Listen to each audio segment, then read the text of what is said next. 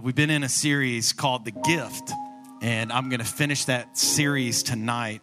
And we're going to talk about the gift of gold. I'm going to read this, and uh, and then we're going to just dive into just. I've got three points that I want to tell you about. Jesus is King. Someone, somebody say Jesus is King. I'm going to Matthew chapter two. Uh, it'll be on the screen for you there. Jesus was born in Bethlehem in Judea during the reign of King Herod. And about that time, some wise men from eastern lands arrived in Jerusalem asking, Where is the newborn king of the Jews? We saw his star as it rose, and we have come to worship him. King Herod was deeply disturbed, and we're going to talk just a little bit about that here in a moment. But King Herod was deeply disturbed when he heard this, as was everyone in Jerusalem. He called a meeting of leading priests and teachers of religious law and asked, Where is the Messiah supposed to be born? In Bethlehem in Judea, they said, For this is what the prophet wrote. And you, O Bethlehem, in the land of Judah, are not least among the ruling cities of Judah, for a ruler will come forth from you who will be shepherd for my people. Then Herod called for a private meeting with the wise men, and he learned from them the time that the star first appeared. Then he told them, Go to Bethlehem and search carefully for the child. And when you find him, come back and tell me so that I may go and worship him too. After this interview, the wise men went their way, and the star that they had seen in the east guided them to Bethlehem. It went ahead of them, and they stopped over the place where the child was. When they saw the star, they were filled with joy. They entered the house and saw the child with his mother Mary, and they bowed down and they worshiped him. And they opened their treasures of gold, frankincense, and myrrh. Jesus, speak to us. Open our ears, open our hearts, open our minds. In Jesus' name. And everyone said, Amen, amen, and amen. Thank you, Stephen. Appreciate it. So they came bearing gifts of gold, frankincense, and myrrh for all our kids in the crowd tonight. Gold, how many of you would like gold? Kids, would you like some gold? That would be great. It's valuable. Frankincense, you're like, I don't know what that is. It's probably the stuff your mom diffuses in her diffuser at home. And then myrrh was just a gummy like bark substance of a tree that was used to embalm or kind of like an antiseptic. So when you get a little scrape on your knee and your mom puts uh, some, um, not rubbing alcohol, what do you put on a knee? See, I, you can tell I don't take care of kids' scraped knees. That's, um, that's Shan's job right there. But it, it would be an antiseptic. So the gold represents Jesus as king, frankincense represented Jesus as high priest, and the myrrh represents him as the suffering Lamb of God. If you missed out on any of these, I encourage you to go back on our app or online, anywhere you listen to podcasts, they're available. But let's talk about tonight Jesus as king. There's been some well known kings throughout history, but there is none like Jesus because Jesus is the king of kings. Let's talk about some well known kings, though. I need y'all to help me out on this. So if I were to say Simba, you guys would say, there you go. You're catching like half of the people got it. The Lion King. That should have been y'all's kids. Uh, if I were to say a giant gorilla that climbs buildings, you would say King Kong. There you go. If I were to talk about a whopper, you would say, that's good. Uh, he writes scary novels. Okay, we're doing good. Uh, the greatest interviewer in history. There we go, Larry King. Basketball would be. See, this is I knew we were going to get Michael Jordan somewhere, but LeBron King James. I mean, it just it works. Sorry, don't don't be mad at me, okay? And then if I were to say blues, we would say BB King. Yeah, BB King. And all of these are kings, but there's only one king of kings, Lord of lords. And that's what this whole day represents is a king that was born into the earth that would come and rule over our hearts. Listen to what Revelation 7, 14, 17, 14 says. It says, the lamb will come and overcome them for he is the Lord of lords and King of kings, and those who are called by him are chosen and faithful. Come on, aren't you glad that we serve the King of kings? There's been other gods who have come on this earth, but they are not the one true God. We serve the living God. His name is Jesus, and today we celebrate his birth. See, there have been a lot of kings throughout history, but there's none like Jesus, the King of Kings, the Lord of Lords. It's his life on which all of time and history is marked. We've got AD and we've got BC. With his birth, we mark a change in history and in time. He is the creator of all things, and nothing that was created was created without him. And through him, all things were created. He is the beginning and the end. Come on, he is Jesus and he is our king.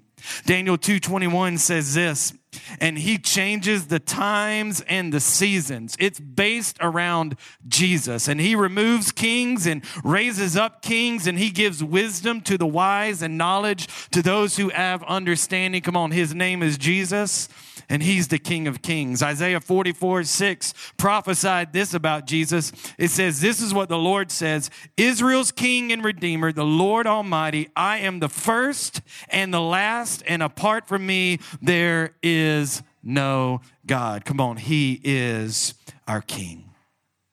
So this King came to earth as a little baby in a manger. You know, you would think that maybe he would be born in a palace and placed in a gold plated uh, crib. You know, we talked last week about the special care and attention that we give to our children's rooms and, and the cribs, and we put up the wallpaper and the chandeliers. But that's not how Jesus was welcomed into the world. Jesus was welcomed into the world with barnyard animals and with hay and with the stench, and he was laid in a manger. You would think that the King of Kings wouldn't come that way, but that's how he came. Not only did Jesus not come the way that people thought that he would, but he didn't live in the way that people thought that he would. He would befriend sinners and touch and heal lepers and invite 12 common men to be his disciples. He would confront religious, hypocritical leaders. This is Jesus, our King the king of the Jews, would come riding in on a donkey, not on a conquering horse. He would stand in trial for crimes that he didn't commit. He would hang on a tree and he would die. This is Jesus, King of Kings. But he wouldn't stay in the grave. He would rise and sit in heaven at the right hand of the Father. This is Jesus. When they brought this gold, it signified Jesus is King. So there were three responses in this story, and I think we can identify with all three of these responses. And I think that there's probably three people in this room that we can identify in this story and in the scripture. Number one is there were three responses to Jesus as king. Number one was this is that Herod was threatened by Jesus as king. Herod was threatened by Jesus as king.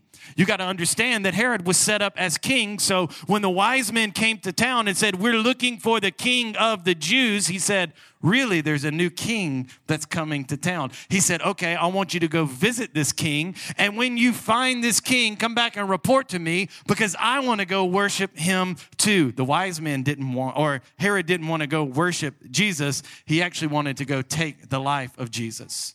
So God comes to the wise men in a dream and tells them to depart in a different direction, and it makes Herod mad. And what does he do? He has all the children two years and under killed. Why? Because he was threatened. When the Bible says that Herod was disturbed and all of Jerusalem with him because they knew what he was capable of, listen to this Herod was from a royal family and he was all about power and control.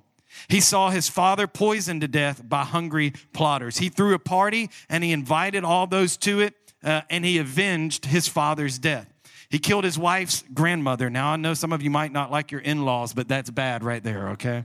That's not good. Uh, he went on down the line, took the lives of his son and family, all because he was concerned with keeping power and control. I think maybe there's some people in here that maybe you feel threatened in your life by Jesus as King because you don't want to give up control and power over your life. God, what happens if I give my life to you? What happens if I completely surrender to you? God, do I lose my freedom? No, you actually gain freedom. The Bible says, He who is free is free indeed. And so we actually become more free. And so there's people that you think, no, I can't give my life to surrender. And we feel threatened by Jesus as King. Number two is this the religious leaders dismissed Jesus as king. I think there's a lot of that in our day and age. The church keeps declining. The numbers of the church keep declining because people see Jesus as irrelevant. He was just a baby that was born a long time ago. It's just a story that we celebrate in this time. It's not factual. It's not real. I'm telling you that Jesus got out of the grave and he is the King of Kings. And we can't dismiss what he can do. Uh, if you knew me pre Jesus, if you knew who I was and you know who I am now, you know that there's a God that can only do. If you've met Jesus, if you've met this Savior, you know that He is real and He cannot be dismissed. Second Timothy said it this way that they would have a form of godliness, but they would deny the power thereof having a form of godliness. Yeah, we celebrate Christmas. Maybe you show up at Christmas. Maybe you show up at Easter, but we've got to get to a place to where it's not just religion, but it's relationship. And Jesus came and died so that we could have a relationship with him. He's not just some historical figure from the past that holds no bearing on our lives today. No, we need him for our churches. We need him in our lives. Don't believe that he's just an old myth, but he is the King of Kings. And number three is they come back to worship to the worship, and we're going to sing a couple of more songs. The wise men worshiped Jesus as king. The wise men worshiped Jesus as king, and they came and they brought their gifts and they laid them before Jesus. And they laid down this gift, signifying that Jesus is the King of kings. Men from a foreign kingdom who had prophecies passed down to them from the Jews that were in exile, they would acknowledge Jesus as king. But the religious leaders of the time could not acknowledge Jesus as king. The king of the land could not acknowledge Jesus as king. But these men from a foreign nation, they looked at this star and they said, This is the Messiah. And they came and they worshiped and laid down gold. Why? Because they know that he is the king of kings. They brought him gifts that glorified him gold reserved for royalty, a gift of costly price that would speak to his kingly nature. Come on, let's stand on our feet.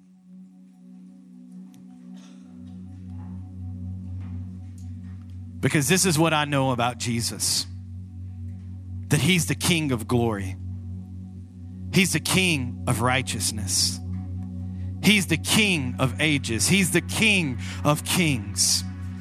Jesus is a king that heals the sick and opens blind eyes and heals the deaf. He strengthens the weak. He delivers the captives. He restores the broken. He's our shelter in our time of trouble. He's the light when the world is dark. He's our Prince of Peace. He's our Lamb of God. He's the Alpha. He's the Omega. He's the resurrection. He's the life. He's goodness indescribable. He's power incomprehensible. He's grace irresistible. At the mention of his name, darkness flees. At the mention of his name, demons tremble. In his presence, demon flees.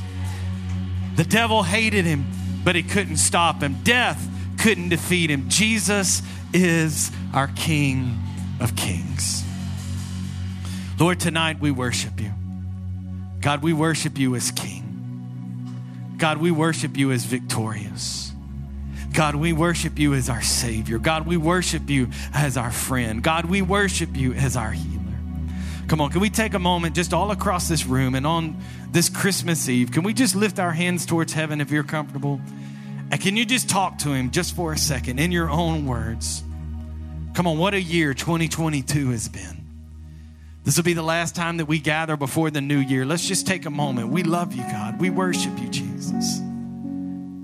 We worship you, Jesus. We worship you, God. We come and we adore you. God, we lift our hands to you and we just declare that you're our Lord, that you're our King, and we give every area of our life over to you and we declare rule over our hearts, rule over our lives. And when things get hard and when things get difficult and when there's pain, God, we're not going to worry or, or be anxious or be fearful. Why? Because you rule and reign.